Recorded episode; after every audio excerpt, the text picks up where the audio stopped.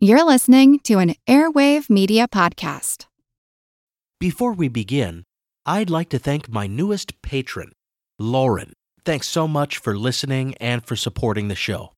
To get an ad free experience, pledge your support on Patreon. This podcast is sponsored by Talkspace. May is Mental Health Awareness Month, and Talkspace, the leading virtual therapy provider, is encouraging people to talk it out in therapy. By talking or texting with a supportive licensed therapist at Talkspace, you'll gain insights, discover truths, and experience breakthroughs that will improve how you live and how you feel. With Talkspace, just answer a few questions online and you'll be matched with a therapist. And because you'll meet your therapist online, you don't have to take time off work or arrange childcare. You'll meet on your schedule, whenever you feel most at ease. Plus, Talkspace works with most major insurers and most insured members only pay a $25 copay or less. No insurance? No problem. If you want to make progress toward a mentally healthier place, Talkspace is here for you. Now get $80 off your first month with promo code SPACE80 when you go to Talkspace.com. Match with a licensed therapist today at Talkspace.com. Save $80 with code SPACE80 at Talkspace.com. My name is Greg Jackson. I'm a PhD holding historian, a professor, and the creator of History That Doesn't Suck, a podcast that makes legit, seriously researched American history come to life through entertaining stories. Join me for a chronological telling of the United States story, from the Revolution to fractious Civil War, tenacious inventors, brave reformers, and more. With more than 100 episodes, you can already binge listen your way from 1776 to the early 20th century. Listen to History That Doesn't Suck on Spotify. On to the show.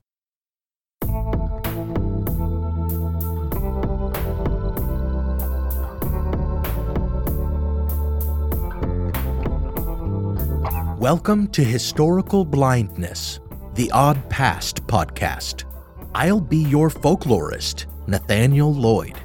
After this strange and magical tale, I'm going to need you each to pass it on orally to as many people as will listen. Let's keep this legend alive. In this episode, we finally retire from France and from ancient Palestine to the cold and misty environs of England in the Middle Ages. This is a ubiquitous story in some senses. One cannot seem to search the internet for historical mysteries or strange occurrences in the past without turning up a listicle that features this tale in a prominent position. It has been touted as proof of alien contact by many who see in the tale a rather cinematic account of literal little green men, and held up by others as evidence of a mysterious subterranean race.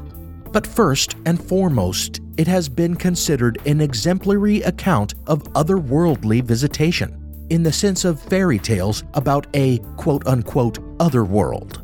Hence its evaluation in most historical circles as nothing more than colorful folklore.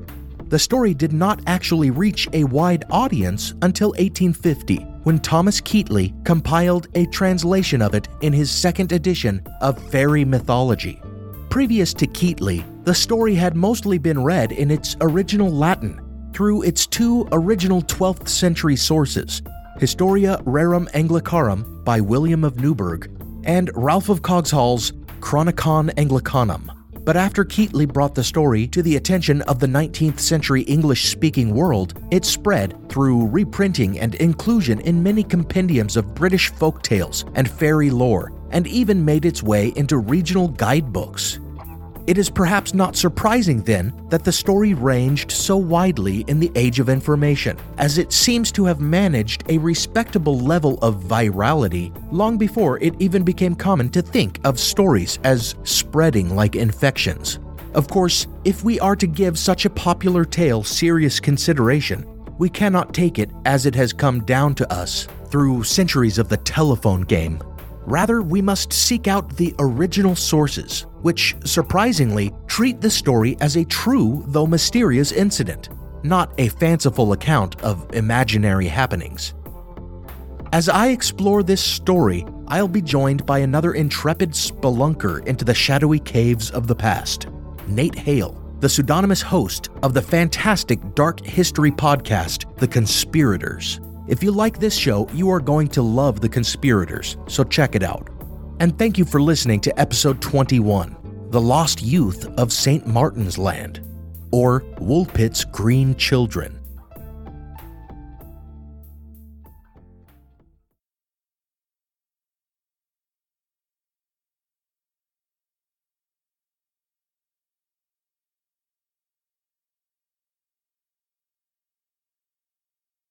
The first published work mentioning this strange incident is Historia Rerum Anglicarum, or The History of English Affairs, by an Augustinian canon named William at Yorkshire's Newburgh Priory, a work produced around 1198. Next, it appears sometime in the 1220s in Chronicon Anglicanum, or the English Chronicle of Ralph of Coggeshall, the abbot of a little North Essex Cistercian monastery but Ralph's account had been compiled over the course of decades, including information from first hand sources that could only have been gathered prior to 1188. So it can actually be surmised that Ralph's account is at least contemporaneous with William's, and perhaps predates it. Both tell the story of a small village in County Suffolk, East Anglia, by the name of Woolpit. This was an exceedingly fertile region in the Middle Ages, and thus well populated, with a market town, Bury St. Edmunds, not far from the village in question, and connected by a network of trails and roads to other towns, such as Wyke and Lynn. So it was not such an isolated hamlet that any visitors would have been gawped at as alien. The village appears to have taken its name from a certain geographical feature ancient ditches, referred to as wolf pits which many assume to have been actual baited traps for the catching of wolves, and which some have suggested may have been engineered by Romans. It is in one of these pits that our story begins, on a day during the harvest season, which, judging from the mention in the story of beans being brought in from the fields, we can presume was a summer day, that crop being gathered typically in July. The year itself may be unknown, but William of Newburgh tells us it happened during the reign of King Stephen, placing it between 1135 and 1154. Here from the podcast The Conspirators is Nate Hale to impart the tale itself. On this summer's day, harvesters at work in the fields noticed two strange children emerging from the pit a boy and a girl. This in itself may not have drawn their eyes as being out of the ordinary, but even a brief glance at them was enough to bewilder the villagers, for these children did not look exactly human. They had heads and arms and legs, all right, everything in proportion, and faces with typical features. But their skin was of a verdant green color, and their clothing was of an unrecognizable style, in colors so strange they defied description. When the harvesters approached them, they seemed afraid, acting skittish. They spoke, but it was in no language the villagers of Woolpit recognized. Concerned for the children's welfare, the villagers conducted them to the nearby manor of a knight, Sir Richard of Calne in Wyke. There they were given food, but they refused everything, despite appearing famished, as though every dish offered them was unpalatable, or even inedible. By chance, some fresh cut beanstalks were brought in, and the green children sprang at them ravenously, seeming to recognize something they could eat although clearly they were unfamiliar with them, for they tore open the stalks at first, not realizing the beans would be found in the pods. These broad beans were the only thing they would eat for some time. But one daring taste at a time during the long weeks and months after their discovery, they tried other food, and eventually acclimated to a normal English diet. As time went on, their skin slowly lost its greenish color, and they were baptized. After this, the girl, at least, grew healthier, but the boy became ill and died. Not only did the girl learn to eat a variety of foods, but she also learned to understand English and express herself to her benefactors. So, years after appearing in the wolf's pit with her brother, it is said that she explained to the knight, Sir Richard, where they had come from. It was a land where everyone and everything was of a lush green color, where the sun never fully shone, being lit by a perpetual misty twilight, she and her brother, out tending their family's cattle, followed the herd into some caverns, where they had become lost. Hearing the peal of bells, they followed the sound and emerged from the caves into the bright sun of our world.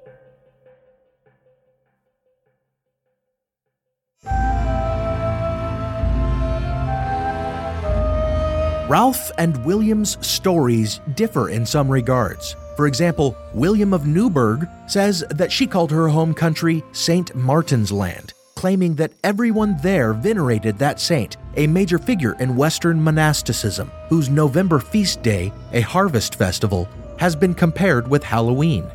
Though this was a misty and twilit realm, across a great river, William reported, inhabitants could see a bright land.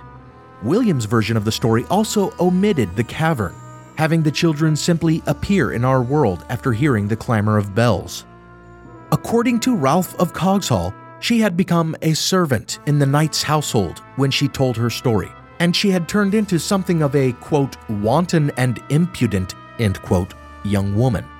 Whereas William reported that she went on to marry a man from the nearby town of Lynn, where she was known to be living just before he had written his account.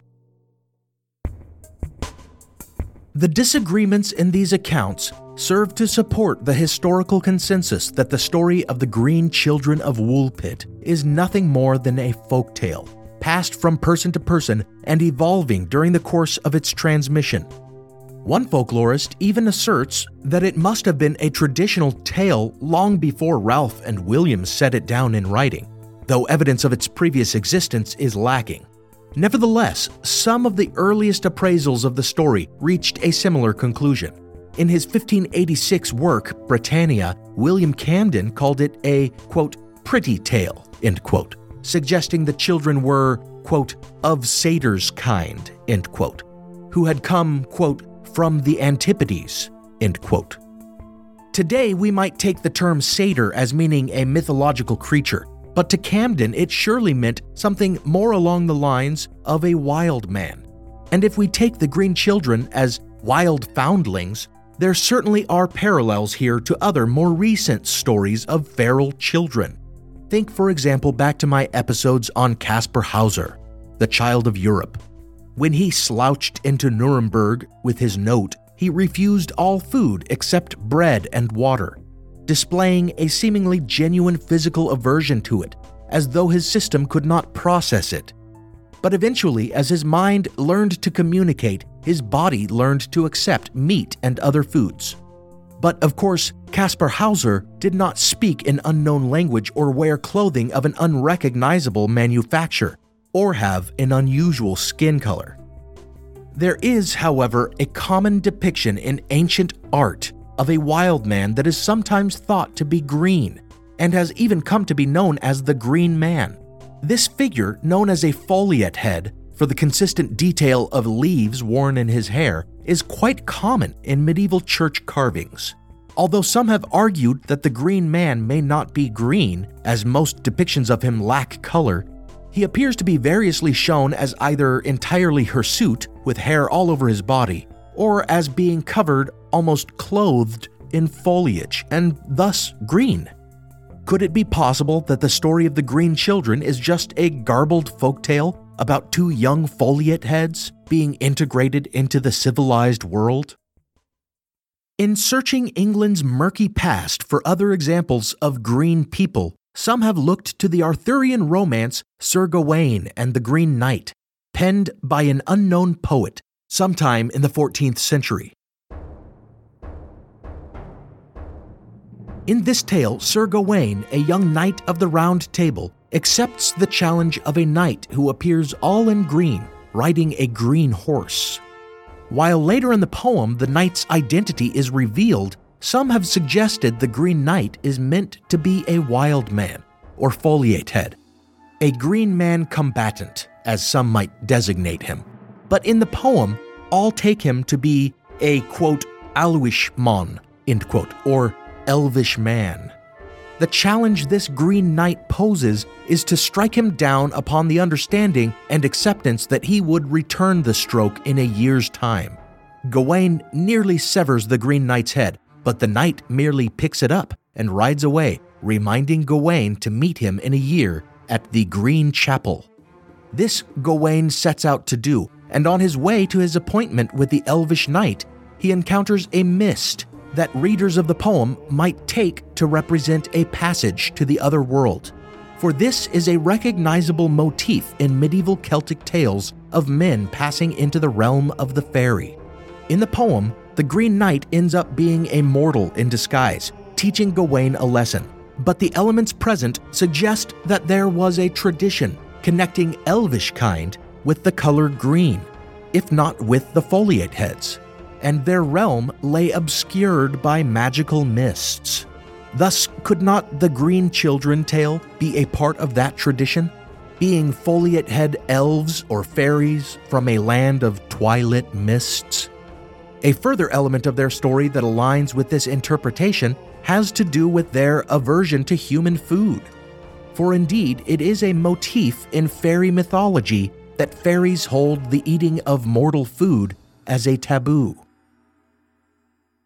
If we then return to Camden's Britannia, we see that he seems unsure whether the green children should be considered wild foundlings or visitors from the Antipodes, which would appear to be two very different things.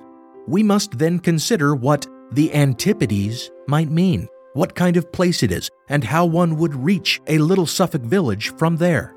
Originally, the idea of the Antipodes was the notion of the other side of the earth a kind of anti Earth, an upside down world, and a notion that evolved with our changing understanding of the shape of our world.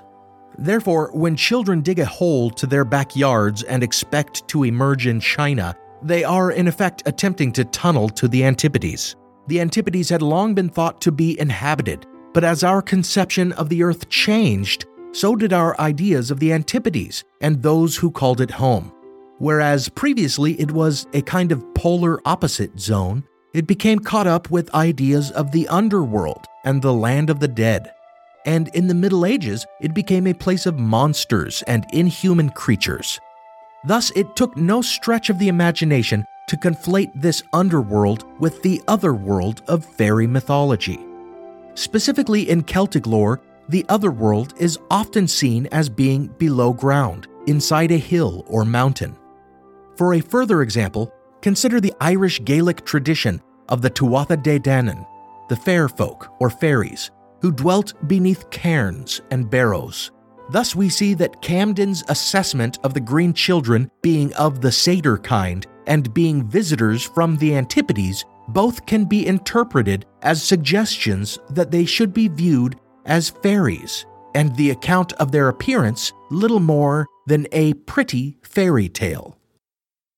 However, not everyone who considered it thought that the idea of an inhabited underworld was purely the stuff of fantasy. Here again is Nate Hale to tell us about those that made of this notion a credible, or seemingly credible, scientific theory. In the late 1600s, an English natural philosopher and polymath named Edmund Halley proposed a radical new conception of the Earth's structure that it was hollow. Halley is remembered today mostly for the comet that bears his name. But in his time, he was an authority on astronomy and gravitation, second only perhaps to Isaac Newton. In fact, his theory of a hollow Earth derived from Newton's own calculations of the density of both Earth and the Moon, a calculation that it turns out was incorrect.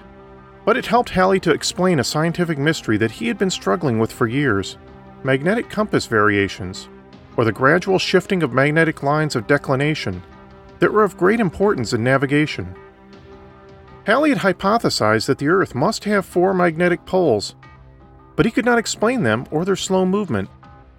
In fact, he would spend a great deal of his life tracking this anomaly, even captaining a little single deck, 50 foot ship that was frequently mistaken for a pirate vessel, and sailing all over the world in his efforts to document these variations in compass readings.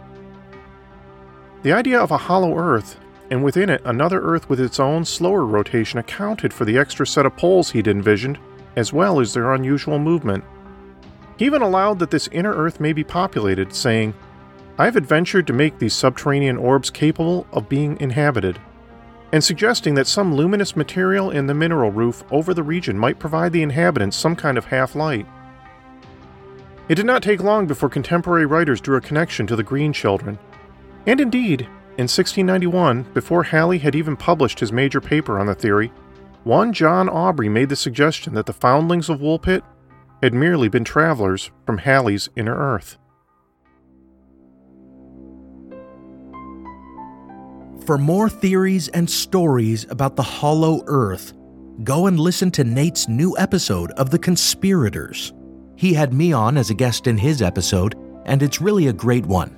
Suffice to say here that the theory of the inhabited Hollow Earth became common fodder for writers of fantasy and science fiction.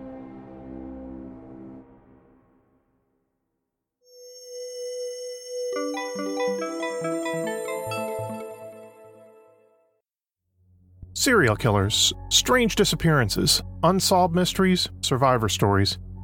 I'm Nate Hale, and in each episode of my show, The Conspirators, I dig deep and tell you the stories from history your teacher never told you. I tell you about all things strange and bizarre. And what's scariest of all? These things really happened. If you're interested in creepy history, you can find The Conspirators on Apple Podcasts, Stitcher, Google Play, and our website, theconspiratorspodcast.com, as well as your favorite podcast app. Thanks for listening. This podcast is sponsored by Talkspace. May is Mental Health Awareness Month, and Talkspace, the leading virtual therapy provider, is encouraging people to talk it out in therapy. By talking or texting with a supportive licensed therapist at Talkspace, you'll gain insights, discover truths, and experience breakthroughs that will improve how you live and how you feel. With Talkspace, just answer a few questions online, and you'll be matched with a therapist. And because you'll meet your therapist online, you don't have to take time off work or arrange childcare. You'll meet on your schedule, whenever you feel most at ease. Plus, Talkspace works with most major insurers, and most insured members only pay a $25 copay or less. No insurance? No problem. If you want to make progress toward a mentally healthier place, Talkspace is here for you. Now get $80 off your first month with promo code SPACE80 when you go to Talkspace.com. Match with a licensed therapist today at Talkspace.com. Save $80 with code SPACE80 at Talkspace.com. Can you set the stage a little bit so people understand what happened? In 1969, 14 black student athletes were kicked off their university's American football team for planning a show of support against racism. We were really protesting our treatment on the field. Amazing Sports Stories from the BBC World Service tells their story. We became brothers that day when you did that to us. We made a change. Fighting for what we deserve. Search for Amazing Sports Stories wherever you get your BBC podcasts.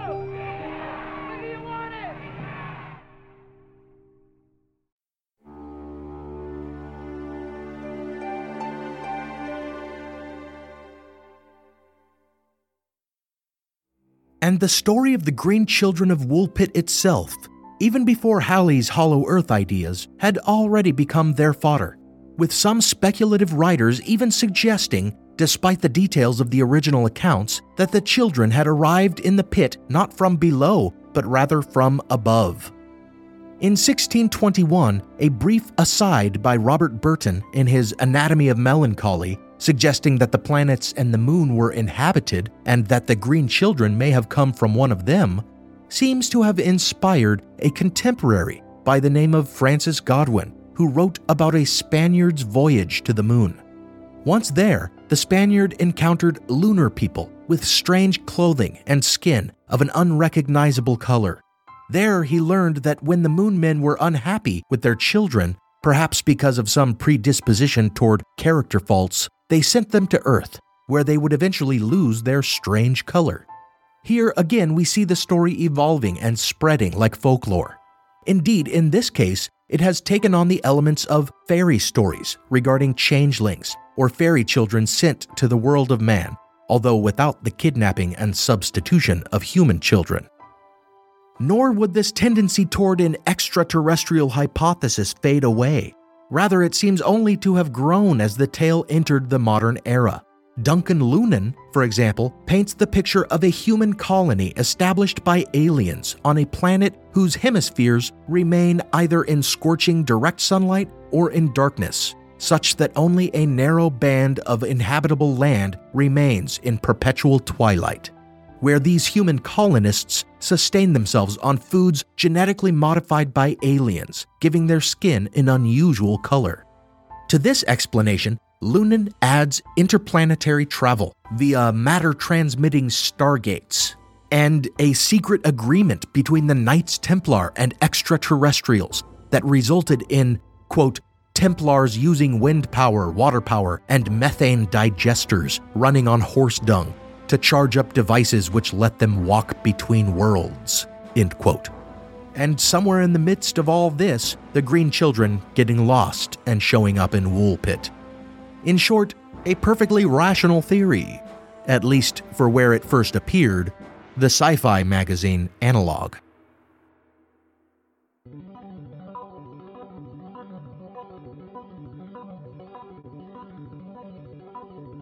All of this to progress the assertion that the Green Children of Woolpit was nothing more than a folk tale set down by Ralph of Coggeshall and William of Newburgh. Indeed, the folktale appears to have never ceased spreading. For example, in 1965, John Macklin, in his book Strange Destinies, shares a remarkably similar story that clearly seems to just be a corruption of the original. According to Macklin, in 1887, field workers in a place called Banjos in Spain, a non existent place, as it turns out, discovered two green children in strange metallic clothing near a cave. Taken to the home of one Ricardo de Calno, a ridiculously obvious adaptation of Richard de Calne, the children refused to eat. The boy died, but the girl ate beans and lived her skin color changing, and the tale she told matches that of the Woolpit girls pretty well. This blatant retelling of the original tale spread widely itself, adapted into a song by 10,000 Maniacs, and copied and pasted onto many a paranormal website until it seemed like a separate story from the original.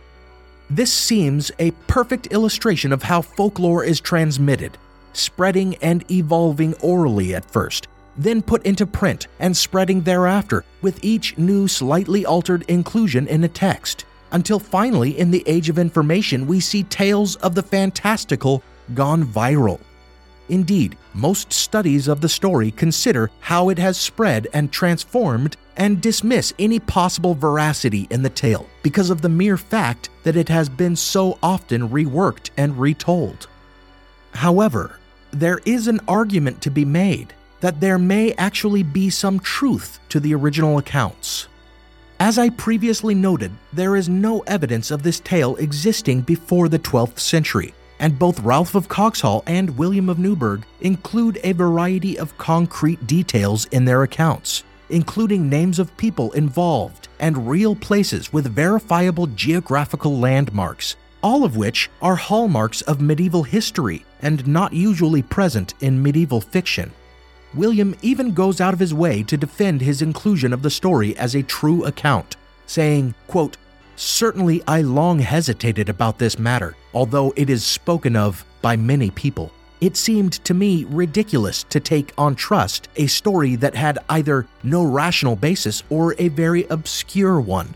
At last I was overcome by the evidence of so many witnesses of such weight, so that I was forced to believe it and to marvel at what, for all my strength of mind, I cannot grasp or fathom. Therefore, out of deference to William of Newburgh, let us endeavor to consider some possible rational explanations for such an incident really occurring.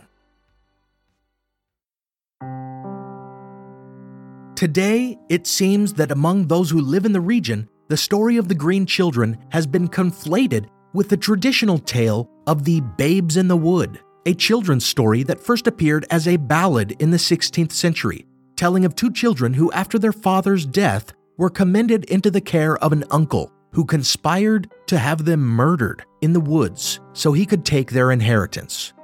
As with the Green Children, there are some who claim this folktale is based on a real incident, but it seems difficult to get its details to conform with those of the Green Children story. Firstly, the Babes in the Woods story seems to have originated in Watton, Norfolk County, about 30 miles north of Woolpit. And according to the tale, the children both died there in Wayland Wood of exposure, rather than surviving to stumble into a wolf pit in Suffolk. Moreover, this explanation tries to suggest that their green discoloration was the result of being poisoned with arsenic by their uncle. But this doesn't really pass scrutiny. Long term exposure to arsenic is known to cause a darkening of the skin, but not a green color, unless one is confusing its symptoms with the results of Victorian incidences of arsenic poisoning, caused by green dye in clothing. But that is a different thing entirely, and would be anachronistic in the 12th century.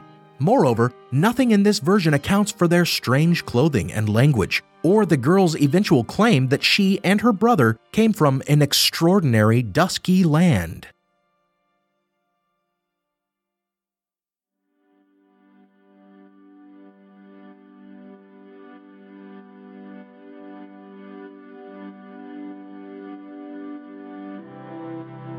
In the late 1990s, Paul Harris argued for a commonsensical explanation, suggesting that the children were actually members of a Flemish settler family that had lost their parents, perhaps having been displaced due to anti Flemish laws passed in 1154, or having been the victim of violence by Flemish mercenary supporters of Robert, Earl of Leicester's 1173 rebellion. Flemish dyeing and weaving practices were known to produce unusual clothing, Harris asserts, and their unrecognizable language, obviously, would have been Flemish. As for their green skin, he suggests they were suffering from chlorosis, or green sickness. And the tales of St. Martin's Land? Well, in Belgium, St. Martin was venerated as the patron saint of children, so it would be natural for them to mention the saint. But here, Harris waffles. Perhaps, he allows, the children were only referring to the nearby village of Fornham St. Martin, just north of Bury St. Edmunds. Or perhaps, he hedges, they meant St. Martin's Hundred, more than a hundred miles south of Woolpit in County Kent's Romney Marsh. Already we see his uncertainty begin to weaken his theory. Firstly, a long and arduous northward march from Kent would likely have been mentioned by the girl. And if they meant Fornham St. Martin, which was only 10 miles from Woolpit, wouldn't the villagers or their host Richard de Calne, a well traveled knight, have realized where they meant? Likewise, would not de Calne or someone have likely realized they were Flemings? Woolpit was not so isolated as to not be aware of immigrant populations. And even if one took Harris's third possibility, that she referred to her home country by identifying it with St. Martin, why would she talk of there being no sun there? And as for the idea that chlorosis explained their skin color, anyone familiar with that supposed illness would consider the suggestion ridiculous, since it is widely accepted that there was never any such disease as green sickness. Chlorosis, also called morbus virgineus, or the disease of virgins, was a common 19th century diagnosis for symptoms that today might be attributed to anorexia nervosa or simple anemia. It was said to be a hysterical condition relating to the womb that could be entirely cured in young women by marriage, as through intercourse, semen would settle the womb. Even if one were to take this for a misdiagnosis of a genuine condition, however, despite the name green sickness, it usually presented as an ashen pallor, perhaps tinged yellow, rather than the overt green described in the Green Children. But again, Harris provides a further alternative for his scattered theory that these Flemish kids dyed themselves green for camouflage, a suggestion I find hard to consider seriously.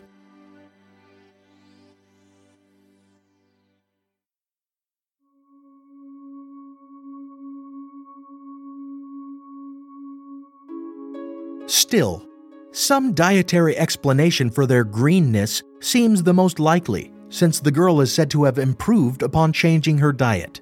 And perhaps the pallor of anemia is a likely candidate, although, as pointed out by John Clark, whose work on this topic I have relied on heavily in this episode, anemia was quite common in the Middle Ages, and the villagers of Woolpit surely would have recognized it as such. So perhaps something more was at work. Clark puts forth the idea based on their insistence on eating beans that they clearly had been subsisting on this food and that their bodies may have been suffering for it. There is, he notes, a certain condition called favism, an allergy to not only ingesting but even coming into contact with bean plants. It is most common in children. And as it attacks the kidneys, it results in extreme pallor and jaundice, the combination of which may have appeared greenish. It also results in death, as we see with the green boy.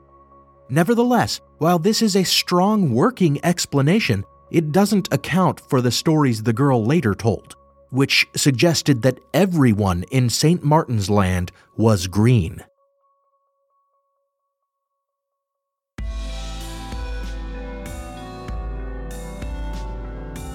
For an explanation of her revelations, we will have to rely on Occam's razor, that philosophical principle that tells us the simpler of explanations is to be favored. Therefore, might we not simply consider that the girl lied? Perhaps a couple of similar stories will help to illustrate how a simple lie could mushroom into a long lived folktale. Here, for a final time, is Nate Hale of the fabulous podcast The Conspirators to share the tales. The first of our stories was compiled by a well known collector of folk tales, Gervase of Tilbury. He tells of a swineherd who served a rich master. One day, the swineherd realized that a sow who had been ready to farrow a litter of piglets was missing from the herd. Fearing the wrath of his master, he searched for the sow near the mouth of Peak Cavern, around which an extraordinary wind was known to howl. Determining that she must have wandered into the cave, and finding the wind mild at the time, he ventured in after her and wandered in the darkness for a long time before seeing a light and heading toward it. Reaching the source of the light, he found himself in a great cultivated plain where harvesters were hard at work. Beneath a tree, he found his master's sow with her litter, suckling. So he managed to return with the object of his search through the caves, where on the other side, he found that night had fallen. The second of our tales is shared by Giraldus Cambrensis, who writes of a little boy of Swansea named Eliodorus. Preferring not to apply himself to his schoolwork and fearing his master's discipline, he fled to a little valley to hide. There, two small men, pygmies, discovered him and took him through a passage underground, from which they emerged in a fertile land with rivers and fields that, much like St. Martin's Land, did not enjoy full sunlight. Rather, days there, while bright, were always overcast, similar to the mystery environs the Green Girl described, and nights were inky black, with no luminous heavenly bodies to light the sky. All of the inhabitants of this land were pygmies, and their animals were likewise diminutive. Eliodorus met and befriended the little prince of this land, and thereafter he used to go back and forth from his world to theirs until one day he stole the prince's toy ball. Two pygmies promptly came to his house to retrieve the ball, and after that, the boy never found his way back to that underground wonderland. In his elder years, he became a priest, and it's said that Eliodorus never spoke of that land of pygmies and his friend, their prince, without crying.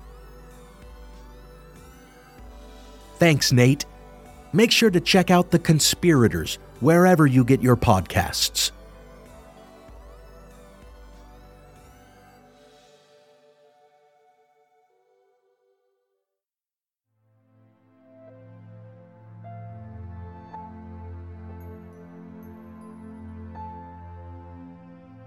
Interestingly, these tales appear to place the story of the Green Children in a clear, wider folk tradition, but they also, when analyzed, offer an explanation for why the stories may have been fabricated to begin with.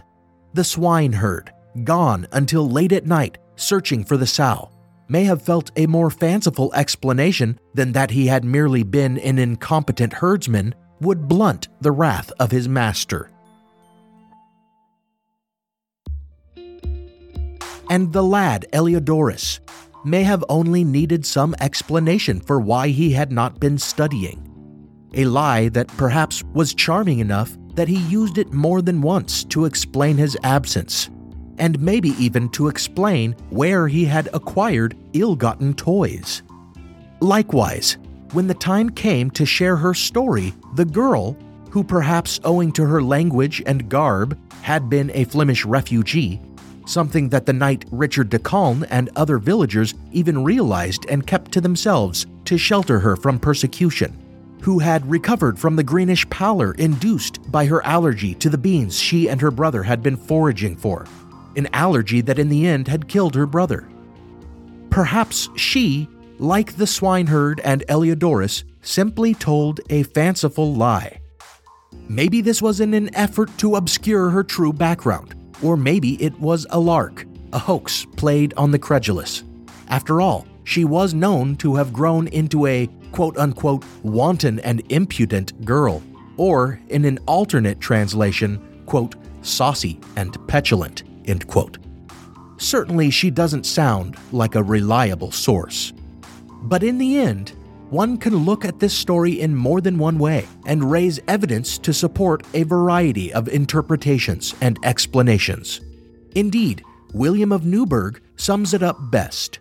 Quote, Every person can say what he wishes and can rationalize these events as best he can, but I am not ashamed to have described this unnatural and remarkable event. End quote.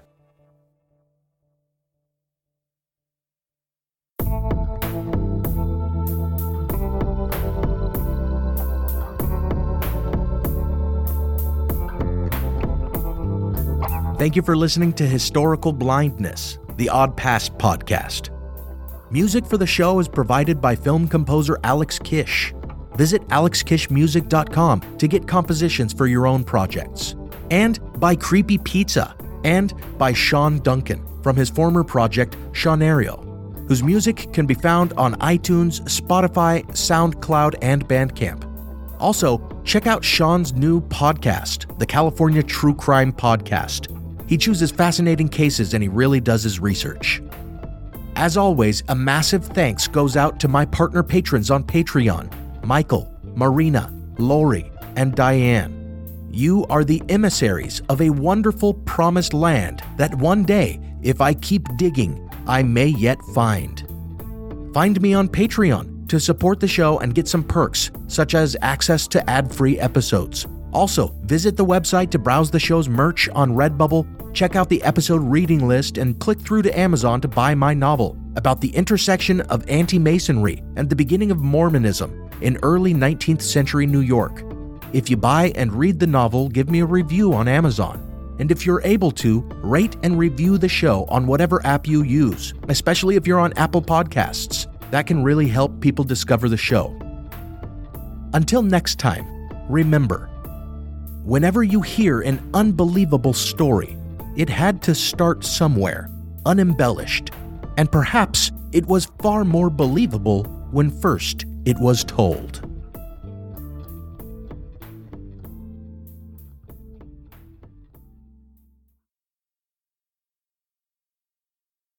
This is the story of the one. As head of maintenance at a concert hall, he knows the show must always go on. That's why he works behind the scenes, ensuring every light is working the HVAC is humming, and his facility shines. With Grainger's supplies and solutions for every challenge he faces, plus 24 7 customer support, his venue never misses a beat. Call quickgranger.com or just stop by. Grainger, for the ones who get it done. History isn't black and white, yet too often it's presented as such. Grey History The French Revolution is a long form history podcast dedicated to exploring the ambiguities and nuances of the past. From a revolution of hope and liberty to the infamous Reign of Terror, you can't understand the modern world without understanding the French Revolution. So search for the French Revolution today.